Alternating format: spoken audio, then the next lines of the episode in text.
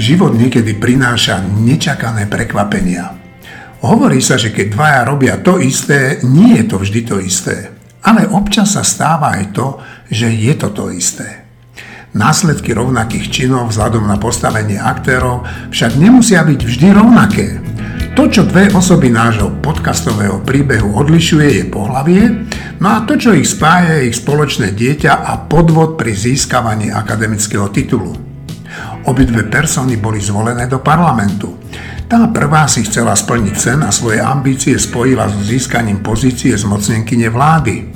Ten druhý sa stal prvým mužom nášho zákonodárneho orgánu. Petre Krištúvkovej a Borisovi Kolárovi sa v posledných dňoch podarilo nadreň obnážiť morálnu slabosť časti vládnej koalície, ale aj skutočnú silu charakteru predsedu vlády Matoviča. Jeho bicepsy nie sú ani zďaleka v takej forme, ako keď v parlamente sypal na pána Poliačika inekčné striekačky. Počúvate podcast Týždeň s týždňom. Spolu so mnou tu sedia Marina Gálisová, Martin Mojžiš, Šimon Jeseniak, Tóno Vidra a Filip Vačko. Podcast minulého týždňa by som mohol nazvať aj prorockým podcastom. V jeho závere totiž Martin Mojžiš povedal toto. To, že Boris Kolár je predseda Národnej rady Slovenskej republiky, je najúdesnejšia správa o Slovensku, aká sa vôbec dá povedať. Ja si myslím, že väčšina z nás, vrátane mňa, nie je schopná precítiť hĺbku tejto údesnosti.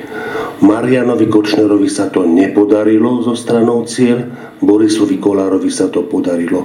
Horšia, horší signál, než Boris Kolár ako predseda NRSR, je už len Petra Krištúvková ako splnomocnenkyňa vlády. Krištúvková bol problém, ktorý sa ešte Igorovi Matovičovi ako tak podarilo v tichosti zniesť zo sveta a pani poslankyňu strčil späť tam, kam ju posadili voliči, teda do poslaneckej lavice. Diplomová práca Borisa Kolára je však už niečo celkom iné. Predsedovi parlamentu Igor Matovič síce aj dohováral, ale to bolo asi tak všetko, čo sa mu podarilo dosiahnuť. To, čo sa stalo v prvom rade odkrýva pre mňa najpod, najpodstatnejší problém a to je úroveň našeho vysokoškolského vzdelávania.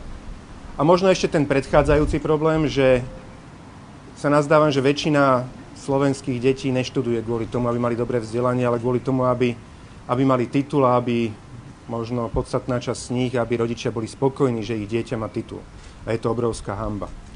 A možno z konca prídem na začiatok berem celú túto kauzu, či v úvodzovkách alebo bez, ako jeden obrovský kopanec do zadku tejto vlády, aby sme naozaj naplnili to, čo slubujeme aj v programom vyhlásení vlády a urobili akože naozaj že razantnú reformu vysokoškolského vzdelávania a teda tým myslím to, že zrušíme bez hamby polovičku vysokých škôl, zrušíme nejakú vymyslenú vysokú školu v Skalici, v Sládkovičove a druhé blúdy, ktoré tu po Slovensku máme. Áno, možno to bude spojené s nejakými komplikáciami, ale tej pravde sa postávame čelom. Povedali ste rovnakú vec za rovnaký čin. Uh, úplne úprimne, keď som hovoril teda, že si do každého statusu píšem úprimne, odvážne pre ľudí, úplne úprimne nedokážem ja dnes posúdiť, či to je za úplne rovnaký čin. Pri Andrejovi Dankovi viem teda, že bez hamby zobral celú diplomovú prácu, a odkopíroval eh, od druhej študentky ešte aj s nadpisom, alebo teda ešte aj s názvom tej diplomovej práce. Eh, chcem sa stretnúť s Borisom Kolárom a zároveň úplne úprimne chcem povedať vám na rovinu, že eh, rozprávam teraz k vám ako predseda vlády Slovenskej republiky.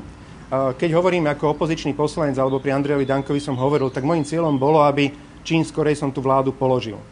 Lebo som chcel, aby vláda mafie, vláda ľudí, ktorí mali jediný cieľ rozkrádať Slovenskú republiku, ktorí mali bez hamby sa nebáli ich ľudia spriaznení si objednať vraždu novinárov a ich snúbeníc, tak uh, som chcel, aby táto vláda čím skorej skončila. Dnes z pozície predsedu vlády chcem, aby táto vláda vydržala. A ak si mám uh, porovnať a dať na misku váh, že či teda budem riskovať prípadný rozpad tejto vlády a koalície a návrat mafie k vláde, alebo udržanie tejto, tejto vládnej koalície. Určite moja priorita bude udržať ju, túto vládnu koalíciu lebo jednoducho tú zodpovednosť e, dnes mám v rukách. Boris Kolár si pár hodín po vyhlásení predsedu vlády a po osobnom rozhovore s ním pozval k sebe novinárom a oznámil im toto. Na rozdiel od ostatných politikov, ľudia mi hovoria Boris. Nehovoria mi pán magister. Pozdravte pána magistra. Pán magister, čo by ste nám mohli pomôcť? Nie. Všetci mi hovoria Boris, lebo som jeden z nich. Nakoľko sa tu nám rozputala nejaká obrovská štová kampaň. Nielen voči mne, bude pokračovať voči celej vláde, voči ostatným. A takýmto hlúpým spôsobom vnášať rozkol medzi túto vládnu koalíciu ja nedovolím. My sme dostali obrovskú spoločenskú objednávku na zmenu. A v tejto situácii, keď sme tu ohrozovaní pandémiou koronakrízy, a teraz sa na nás valí druhá vlna. A na jeseň môžeme očakávať jednu obrovskú ekonomickú krízu v rámci celého sveta. Tak táto vláda musí byť pevná a stabilná. A keďže je tu na veľmi veľa skrachovaných alebo neúspešných politikov, ktorí sa nevedia zmieriť s výsledkami parlamentných volieb a s výsledkami toho, kto tvorí túto vládnu koalíciu, a ich frustráciu a neúspešnosť si ventilujú v takýchto štvavých kauzách, ktorí podporujú ich spriaznené médiá, ktoré sú tiež veľmi nešťastné z toho, že tí ich vyvolení sa tam nedostali. Viete, ľudia nevolia podľa toho, kto je magister, koľko má titulov pred menom alebo koľko má titulov za menom.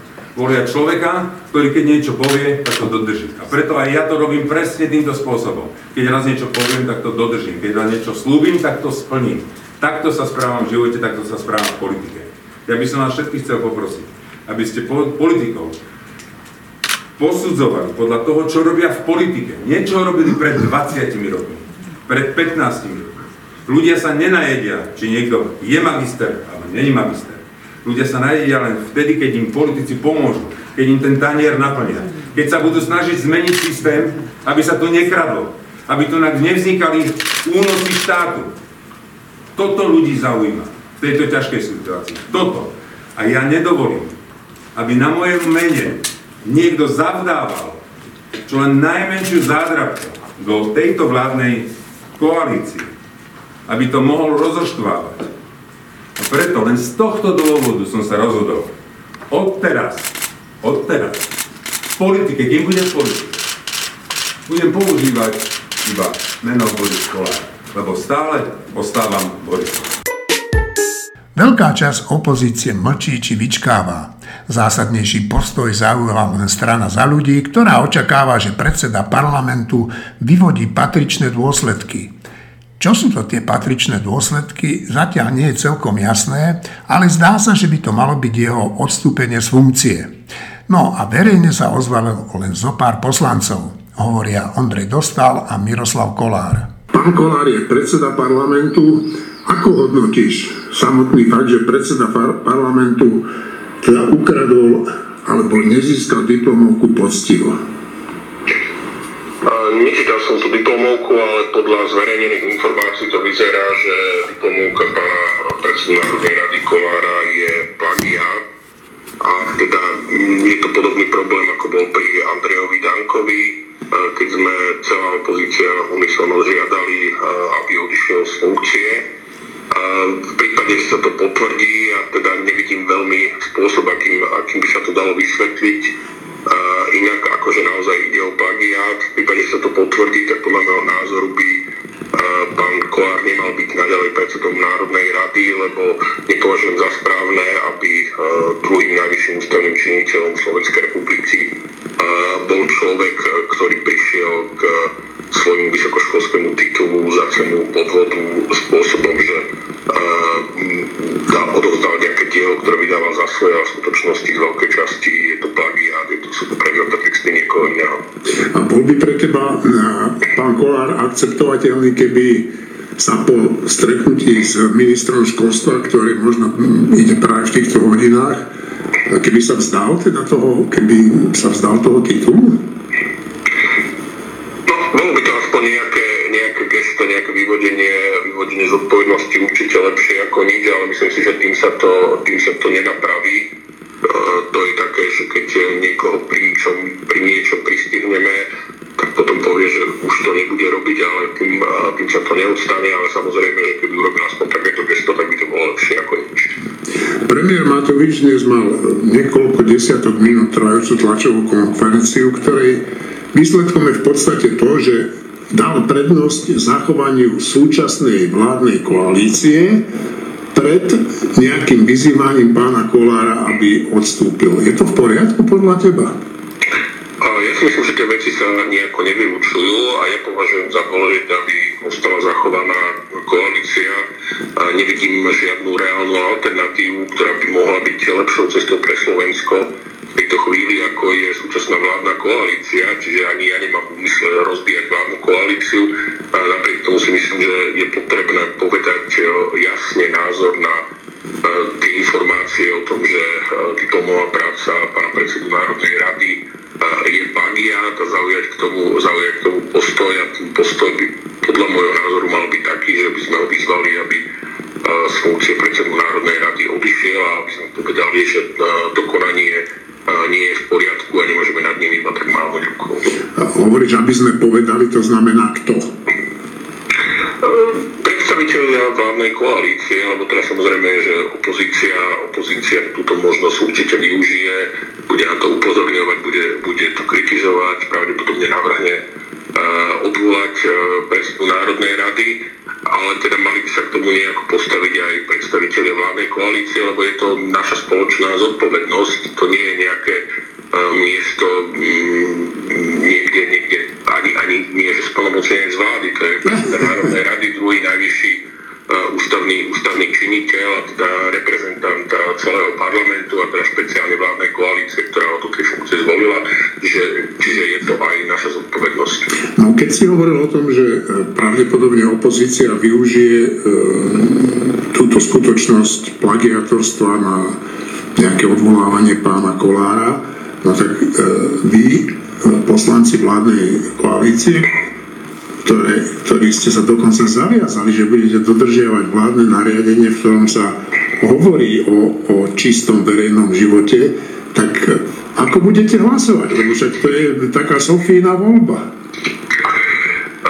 Ja sa teda určite nebudem spájať e, s opozíciou proti, e, proti koaličnému partnerovi, čiže ja ne, tak opozícia taký návrh dá, tak ja nebudem hlasovať za opozičný, opozičný návrh.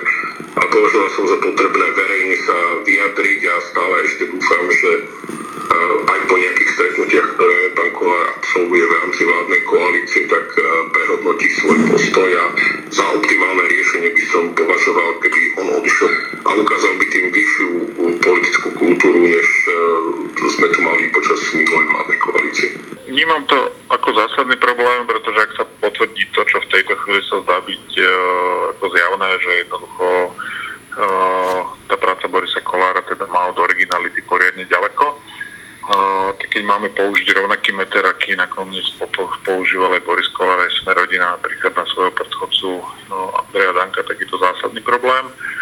Uh, zásadný problém je to preto, že my sme išli do politiky preto, aby sme priniesli e, zmenu nielen akoby správovaní krajiny, ale povedzme aj uh, elementárnej slušnosti, dodržiavanie princípov, zásad a podobne. Uh, a ja rozumiem, že to v tejto chvíli môže byť politicky citlivá vec, ale jednoducho uh, tie princípy a pravidla majú platiť pre každého rovnako. Budem osobný v tejto chvíli, uh, ja s tým mám zásadný problém, pretože jednoducho uh, síce žijem 30 rokov iba s jednou ženou, ale o to viac si uvážim, že je to vysokoškolská profesorka, má za sebou stovky prebdených nocí na svojich vedeckých prácach. Do okolností dneska nepustila cez štátnice polovicu študentiek, pretože jednoducho nedosahujú kvality hodné absolventa vysokoškolského štúdia a neviem sa ja uh, bez emócie pozerať na to, čo sa deje, čo sa deje s vysokoškolskými prácami mojich poslaneckých kolegov zo Sme rodina. Uh, spomenuli ste manželku, tak to mi dáva príležitosť na to spýtať sa, čo povedala.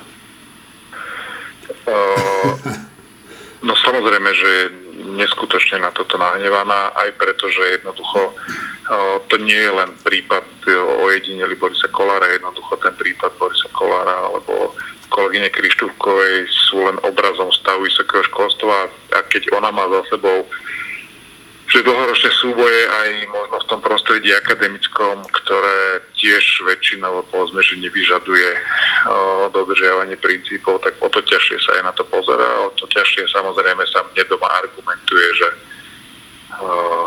prečo proti tomu neprotestujem a, a protestujem proti tomu. Pán Kolár, vy ste spomenuli, ináč mne to príde smiešne, že hovorím o Kolárovi a oslovujem Miro, však my si týkame. Ja na to hovorím, že nie je kolár ako kolár. nie je kolár ako kolár, no fajn.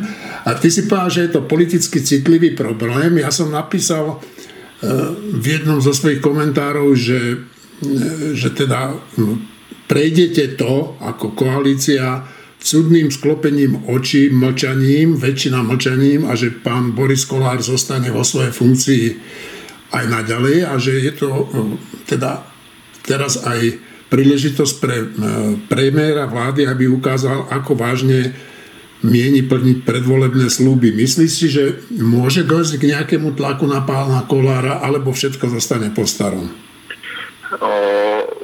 Ja si myslím, že k tlaku na pána Kolára dochádza aj, aj internému, aj verejnému. Ak som zachytil, minister Mičovský sa už vyjadril jasne, že by mal pán Boris Kolár vstúpiť. Ja myslím, že náš Janko Benčík sa k tomu vyjadril jasne. Ja som sa k tomu vyjadril, Ondr dostal sa k tomu vyjadril.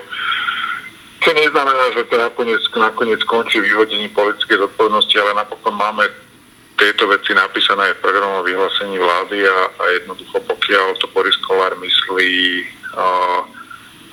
s opravou tejto krajiny úprimne, tak očakávam, že sa bude správať ako zodpovedný politik a chlap a jednoducho vyvodí zodpovednosť primeranú tej chybe, ktorú urobil. No, to mi je jasné, ale teda ja nepredpokladám, že sa to stane. A keď sa to teda nestane, ako predpokladám, tak čo ďalej? Uh, úprimne v tejto chvíli neviem, sám som zvedavý, bolo by absurdné, keby padla, padla uh, vládna koalícia na uh, diplomovej práci predsedu parlamentu. Na druhej strane, vzhľadom na to, čo sa deje v tejto krajine posledné 10 ročia, by to asi bolo, že symptomatické. Uh, neviem, uvidím. Ja som svoj názor vyjadril, niektorí kolegovia takisto. Uh, v tejto chvíli je na ťahu Boris Kolár a najmä Igor Matovič, ktorý si vlastne celý svoj politický úspech uh, postavil práve na uh, uh, tejto opozičnej politike, protikorupčnej, proti porušovaní pravidel, takže očakávam zásadný postoj najmä od neho v tejto chvíli. Ale aby som nezabudol, ozval sa verejne aj pán Pellegrini. Okamžite sa chytil príležitosti a na vládnej koalícii nenechal ani nitku suchú. No a treba povedať, že v prípade Borisa Kolára celkom oprávnene. Dámy a páni, musím skonštatovať, že máme tu opäť v parlamente vážny problém, ktorý sa dotýka druhého najvyššieho ústavného činiteľa v krajine, ale po včerajšej tlačovej konferencii výrazne aj tretieho najvyššieho ústavného činiteľa v krajine, pána premiéra, pretože mňa tá včerajšia tlačová konferencia a jeho postoj, no mňa osobne neprekvapila, ale myslím, že prekvapila a sklamala všetkých voličov a ľudí, ktorí mu verili aký bude zásadový, ako bude bojovať proti zlu, ako nebude tolerovať žiadne takéto nejaké e, vybočenia z radu. On nám včera povedal, že vlastne v záujme zachovania moci je všetko v poriadku a nebude robiť nič. Ten pán premiér, ktorý aj tu na tomto mieste na bývalého predsedu parlamentu vykrikoval, že je, no poviem ja to tak slušnejšie, že je výkal, ktorý sa tvári ako lekvár, ktorý tu škaredo burcoval dáv, aby nadával predsedovi parlamentu, tak som zvedavý, či aj zajtra si tu postaví tiež svoj šiator a bude tu takisto pokrikovať s megafónom aj na tohto pána predsedu, keďže nechce ho verejne vyzývať, tak nech to spraví tu, na ulici, keď chce. Zároveň musím skonštatovať, že včerajší postoj pána premiéra len dokázal, že všetky jeho hodnoty, všetky jeho predvolebné súby sa končia za dverami premiérskeho bavoráku a za dverami premiérskeho paláca. Tá moc, a ten, e, tá sila, ktorú dostal do rúk, je pre ňo prednejšia ako všetky hodnoty, s ktorými sa dostal do vlády a ktorými obalamutil tento národ. Viete, ja to musím povedať tým ľuďom, veď on nám vlastne svojou včerajšou odpovedou povedal, keď povedal, že to je buchnát či, či kopanec e, do zadku celej vlády, veď on nám vlastne vysvetlil, že Ako keby, že niekomu z vás vykradnú byt a vy namiesto toho, aby ste šli na políciu a označili, že to bol asi sused, ktorý vás vykradol, si to vlastne vysvetlíte, že aké dobré ponaučenie pre mňa, od zajtra si začnem ten byt zamkínať a možno si kúpim aj bezpečnostné dvere. A na tú policiu nepôjdete a toho suseda ani neudáte a dokonca s ním pôjdete ešte aj grilovať budúci týždeň. To asi takto ten pán premiér sa ukázal a mňa postoj predsedu vlády včera absolútne sklamal a uistil ma v tom, že tento pán klamal počas celej volebnej kampane, obalamutil ľudí, obalamutil ešte aj tých chudákov Rómov v tých osadách, ktorí ho až 60 až 80% väčšinou všade volili a teraz e, ukazuje v plnej sile, čo to je za človeka a že v skutočnosti je to len človek, ktorý chce získať moc a pre jej udržanie na stoličke spraví hocičo a potlačí všetky tie hodnoty, s ktorými dovolie vyššie, ale ja sa čudujem, že mu to vôbec aj jeho poslanci v parlamente tolerujú.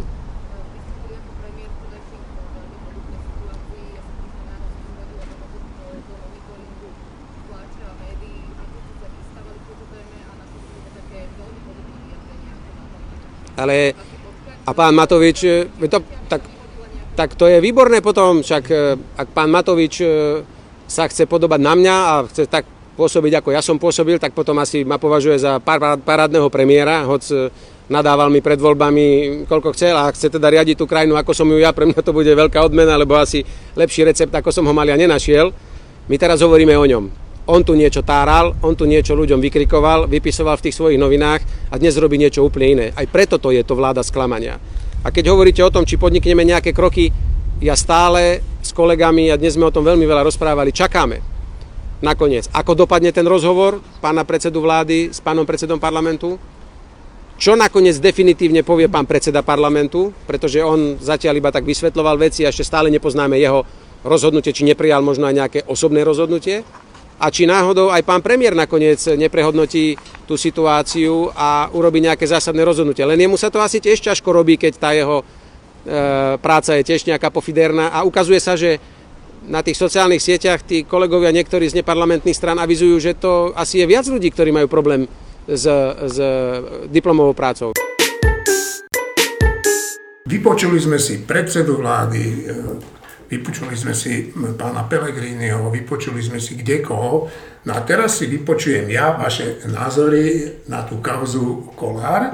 Ale najprv tu chcem ešte privítať Miška Olaha, lebo toho v tom úvodnom privítaní som nemal, lebo som to nahrával skôr, takže som nevedel, že tu bude, takže Michal, vitaj.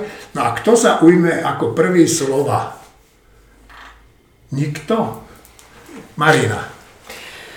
Ja si myslím, že pán Boris Kolár a jeho kauza je len vrcholkom ľadovca systému, v ktorom žije slovenské vysoké školstvo a žije v ňom vďaka slovenskej legislatíve, ktorá žiada od mnohých zamestnancov, najmä v štátnej správe, ale aj inde, množstvo titulov kvôli v podstate tabuľkám zaradeniam kvôli postupu v kariére. A oni to musia robiť. Tým pádom vzniká dopyt po rýchlych instantných tituloch, oni sa všelijako robia, e, robí to štúdium niekedy kvalitnejšie, niekedy menej. Rozhodne nechcem všetkých hádzať do jedného vreca, ale štát v podstate legislatívne vytvoril dopyt umelý po tituloch. Je len otázkou času, kedy v takomto systéme vzniknú vysoké školy, ktoré budú tieto tituly dávať v podstate za nič. A na takých vysokých školách je len otázkou času, kedy sa vyskytne taká persona vysokoprofilová a známa, ako je pán Boris Kolár. Takže to je ten vrchovec ľadovca.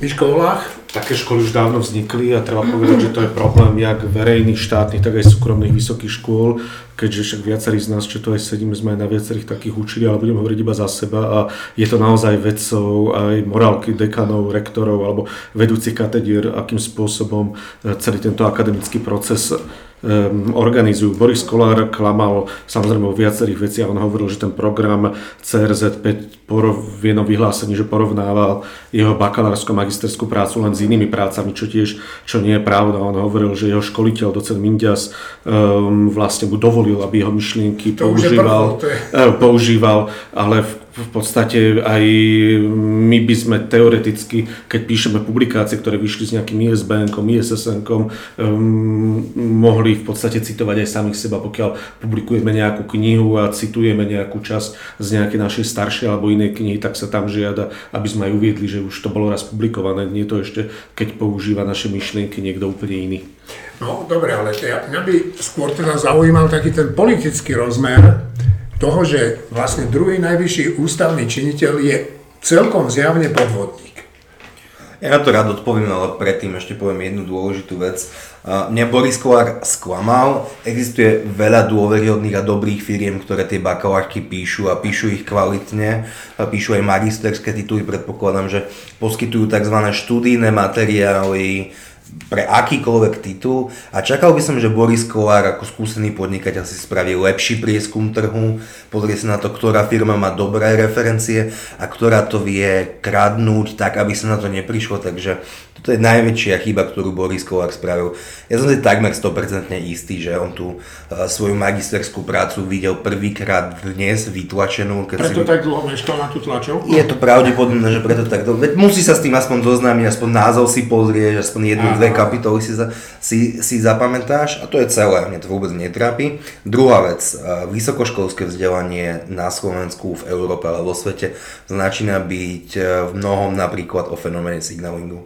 Teda ty, ty tým titulom len signalizuješ niečo, že si bol ochotný niekde 3, 5, 6 rokov sedieť, alebo nesedieť, a len si dostal ten titul.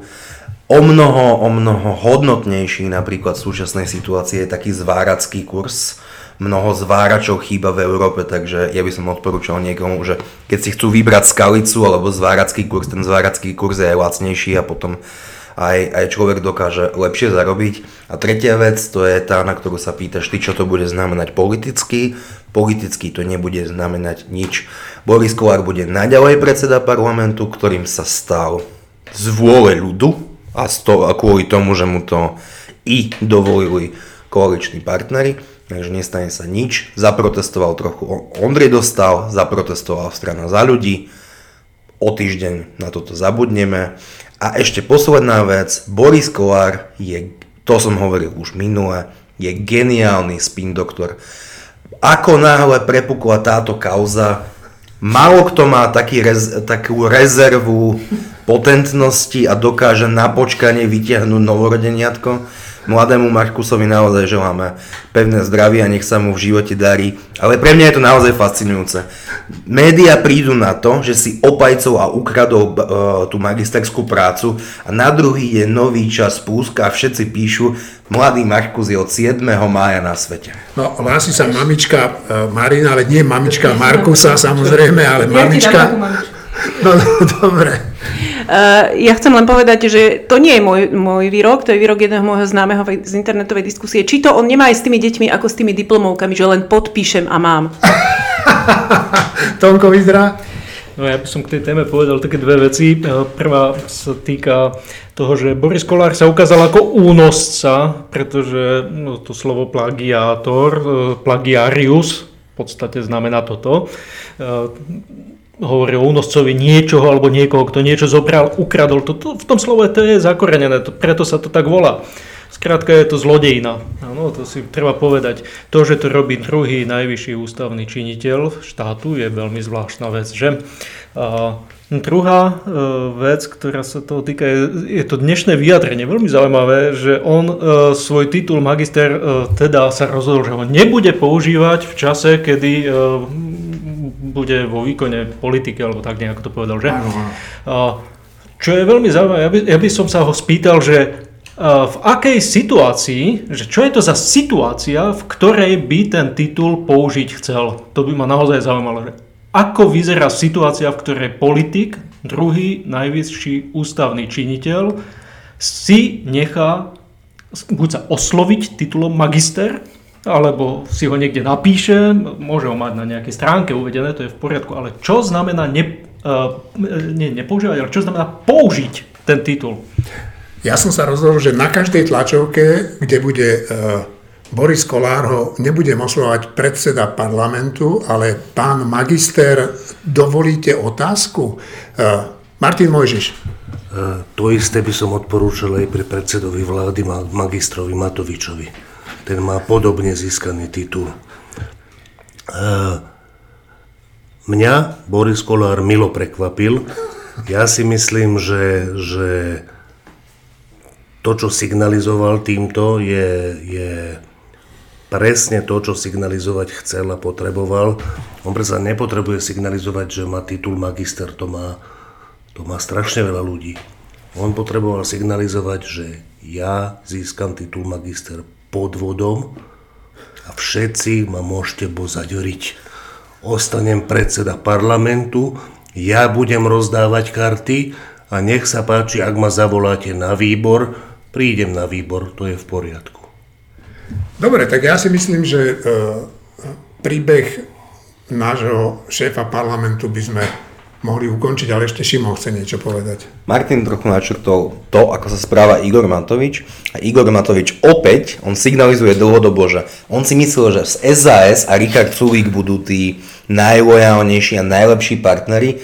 Tesne potom, čo sa vytvorila vládna koalícia, on už povedal, že nie Boris Kolár, je ten najlepší partner, ktorý mi do ničoho nekecá a takto, takto aj ostáva. Teda Igor Matovič povedal, že dve hodiny sa s Borisom Kolárom rozprávali a nebol to márny čas. No ja neviem, čo sa o to dá nakecať dve hodiny. Boris ukradol si to. Hej, a spravíš s tým niečo? Nie. To sa opakovalo dve hodiny?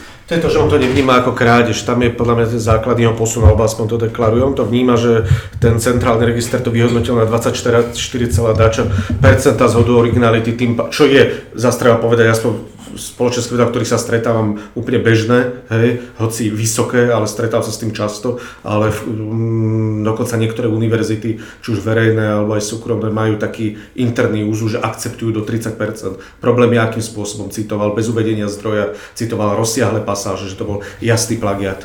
No, firma to jasne zvorala. No a vidím tu Martina Mojžiša, ktorý cíti potrebu povedať niečo na záver. Na, na záver ja chcem reagovať, že ja som si istý, že on vie, že je to kompletne ukradnuté a z toho pochádza tá hrdosť. Jakože čím menej na tom on spravil, a podľa mňa spravil, že nula, tým väčšia hrdosť z toho, že aj tak my všetci môžeme len vypliešťať oči a silnejšie alebo slabšie tlieskať. Myslím si, že na svete sú aj dôležitejšie veci ako Boris Kolár, jeho diplomová práca. Sú to aj veci, ktoré sa e, dosť často týkajú e, podnikateľov, veľkých i malých. A prakticky bez záujmu verejnosti alebo nejakého väčšieho záujmu verejnosti e, prebehli opatrenia, ktoré na zjednodušenie podnikateľského života pripravilo ministerstvo hospodárstva, teda Richard Sulík. Filip, tak o čo ide, lebo fakt v tomto smere som úplný blb. Mne sa páči, že už dlhodobo sa hovorí, že proste strana SAS je v tejto vláde Igora Matoviča len do počtu, ale teraz sa ukazuje, že proste dokážu priniesť, ale proste priniesli konkrétne opatrenia, ktoré môžu veľmi významne pomôcť podnikateľom. Je to teraz 117 opatrení a oni o tom hovoria, že to je E, najväčšie nejaké zniženie e, regulačného zaťaženia od, v histórii moderného Slovenska. A teda, čo som to pozeral, tak verím tomu, proste môže to tak byť naozaj.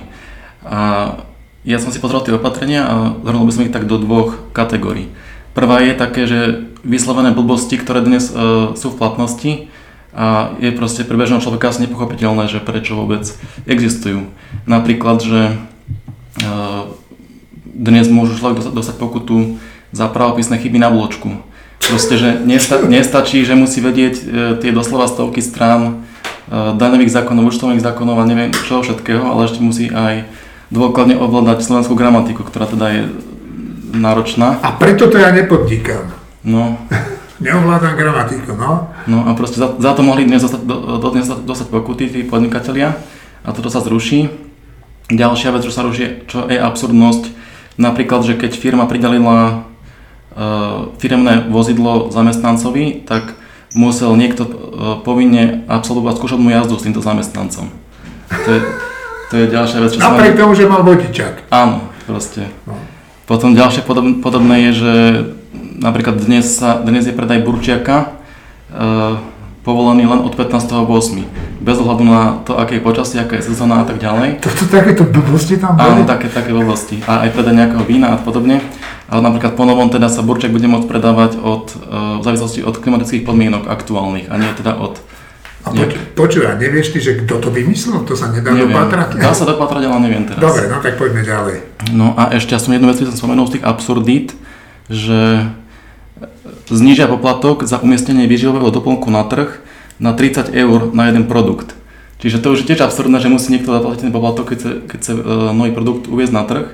A teraz je nejaký vyšší a zniží sa, čo je dobré, ale tak tak je to absurdné, že proste nemôžu sa len tak uvádzať, aj keď teda nie, uh, nie je závadný ten výrobok a podobne. Proste musia ten poplatok platiť.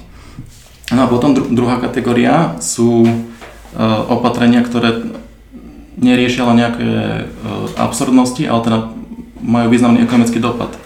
Uh, jedno z tých známejších je, čo už bolo spomínané v médiách predtým, je zrušenie odvodov bank, že proste museli odvádzať, neviem či zo zisku alebo z obratu svojej banky, a, teda tie banky a proste mal, mali si šetriť na nejaké budúce proste, problémy. Áno, na nejaké rezervy, lenže samozrejme je to absurdné aj v tom, že o čo viac musia tam uh, odvázať tie príspevky, tak o to horšie sú na tom finančne, čiže fakticky uh, ten príspevok priamo aj znižuje ich schopnosť, ja neviem, prežiť, reagovať na rôzne veci a podobne. Šimon chce, Šimon chce niečo povedať? Nie k tomu bankovému odvodu dodám len ďalšiu absurdnosť.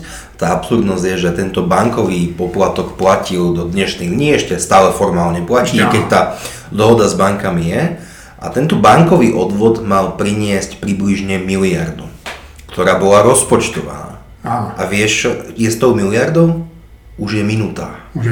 Bývalá vláda tieto peniaze, ktoré boli, nechcem povedať, že fiktívne, ale iba rozpočtované, iba plánované, už stihla minúť teda my opäť budeme musieť nájsť opäť ďalšiu miliardu, aby sme ďalšiu dieru v rozpočte zalátali.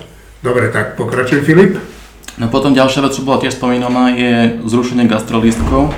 Že Ale to je také šalamúnske, nejaké divné.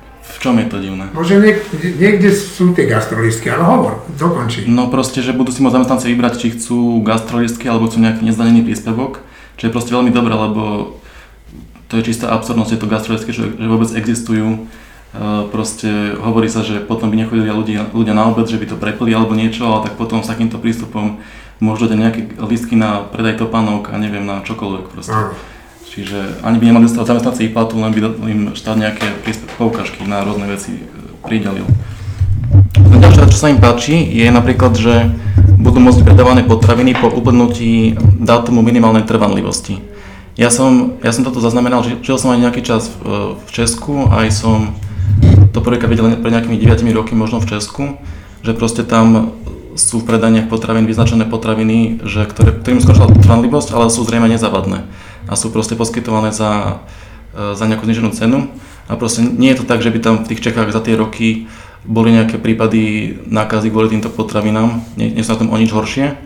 A proste zároveň je to aj, aj, aj ekologické, pretože na jednej strane Európska únia aj, aj Slovensko proste vytvárajú rôzne e, ekologické politiky, ktoré sú častokrát kontraproduktívne, ale toto je spôsob aj ako môžu ušetriť uh, tie potraviny, aj ako môžu pomôcť ľuďom, že si môžu kúpiť lacnejšie.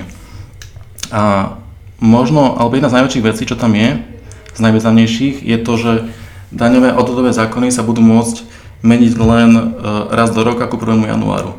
Ja som si pozrel napríklad, že daň z príjmu fyzických osôb má e, okolo 100 tisíc slov.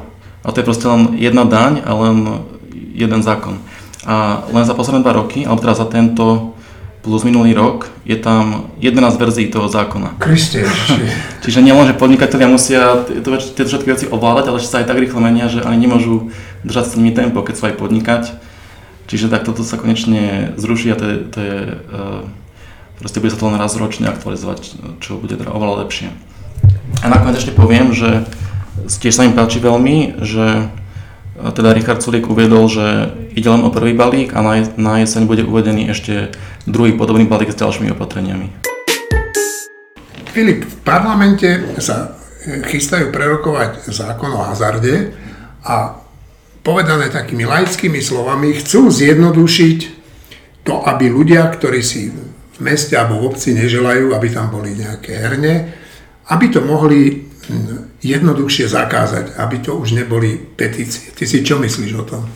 Myslím si, že je to zlý nápad a treba, povedal by som že najskôr, o čom to je. E, že aktuálne teda môžu zas, e, mesta alebo obce na svojom území zakázať hazard, ale musia najskôr dostať petíciu, ktorú podporí minimálne 30% obyvateľov danej obce alebo mesta, pričom pri e, Bratislave a Košiciach stačí 15% obyvateľov, aby podporilo tú petíciu. A teda podľa tých navrhovateľov je to problematické, lebo proste nie, majú tam tých svojich zástupcov občania v tých zastupiteľstvách, tak hovoria si tí poslanci, že e, sú potrebné žiadne, petície, že je to nadbytočné, že to len stiažuje rozhodovanie. Ale že s takýmto prístupom by potom žiadne e, referenda ani petície nikdy nemohli, nemuseli byť e, používané, proste, lebo vždy by rozhodovali len politici, ktorých si ľudia zvolia a je to proste zbytočné. Ale e, samozrejme je to hlúpy nápad, lebo e, povedzme, e, povedzme poslancov si môžu, môžu ľudia zvoliť raz za 4 roky a musia e, buď odmietnúť alebo prijať všetko, čo tí poslanci zastávajú, zatiaľ, že tu si aspoň môžu vybrať, že v niečom s nimi súhlasia a niečo s nimi nesúhlasia. A ja som teda aj poslal uh, žiadosť o stanovisko rôznym stranám a vyzerá to tak, že proste každá, každá vládna strana podporuje tento uh, návrh a dokonca aj mimo parlamentné strany, čo som sa ich dotázal, tak všetky podporujú ten návrh, čiže aj Progresívne Slovensko, SMK, KDH a proste eh, je, je úplne kompletná zhoda naprieč politickým spektrom ohľadom tohto návrhu. Čiže takmer určite to prejde. A jediný, kto, eh, kto sa vyjadril proti tomu zákonu, bola asociácia zabavy a hier. No tak to je pochopiteľné. Áno, to je, to, to je neprekvapivé, lenže Eh, oni ako jediní aspoň poukázali na niektoré negatíva toho návrhu, pričom každý len to vníma nejako idealisticky, že proste uh, hazard spôsobuje nejaké sociálne dopady negatívne. Tak, tak, vystúpime tak, tak, to, tak to zakážeme a bude, bude to v poriadku. Lenže oni poukazujú na to, že napríklad už dnes, uh, dnes je veľkým problémom čierny hazard, proste, lebo niekde už je dnes zakázaný hazard v niektorých obciach a tento návrh, keď sa rozšíri, tak keď sa zjednoduší zakazovania hazardu, tak toho čierneho hazardu, hazardu bude ešte viac. Čiže dnes je ten hazard viditeľný aspoň bežným ľuďom, ale potom bude niekde úplne mimo zrakov ľudí a teda nie, neodstraní sa, len bude niekde v úzadí. A, to, a tiež poukázala tá asociácia na to, že už v minulosti pred pár rokmi KDH podobný návrh e, podalo, čiže na zjednodušenie zákazu hazardu, ale tento zákon bol v platnosti len nejakého pol roka, lebo bol vyhodnotený ako, ako protiústavný, že je to príliš veľký zásah do slobody podnikania. A ešte by som možno, ešte, ešte by som možno poukázal na to, že zaujímavosťou je to, že podľa predkladateľov zákona nebude mať ten zákon dopad na štátny rozpočet, lenže to je samozrejme nereálne, lebo ak zakážu obce hazard na svojom území, tak prídu o tie dane, štát príde tiež o nejaké dane a podobne, čiže logicky to zhorší rozpočty tých uh, tých samozpráv alebo aj štátu. A teda e, ministerstvo financí k tomu dalo svoje vyjadrenie, že áno, že ten, ten uh, zákon nebude mať vplyv na rozpočet, ale len v prípadoch, kde sa nebude aplikovať. Čiže do tej miery, do aké nebude fungovať, tak do tej miery nebude mať ani vplyv na rozpočet. A tiež ešte by som poslednú vec povedal, že uh, proste zákaz hazardu je vnímané ako niečo, ako nejaká kresťanská téma, že proste kresťania by to mali zastávať a proste uh, mali proti tomu bojovať. Lenže proste, ako aj mnohí kresťanskí učenci uh, hovorili v minulosti, napríklad aj Tomáš Akvinský alebo svätý Augustín, tak uh, ľudské zákony by nemali zakazovať veci, ktoré proste nemali by zakazovať veci, ktoré sú vnímané ako hriechy. Konec koncov proste uh, ako aj hovorili, že zákon nedokáže spraviť z riešného človeka mravného a zákony by teda mali riešiť len veci, ktoré spôsobujú priamo fyzickú škodu ostatným. A, a tak proste. Že... No, ja si myslím ale, že v tomto prípade ten hazard spôsobuje fyzickú škodu aj ostatným v niektorých prípadoch. Ale dobre, ja vám všetkým ďakujem a teším sa o týždeň. Dovidenia.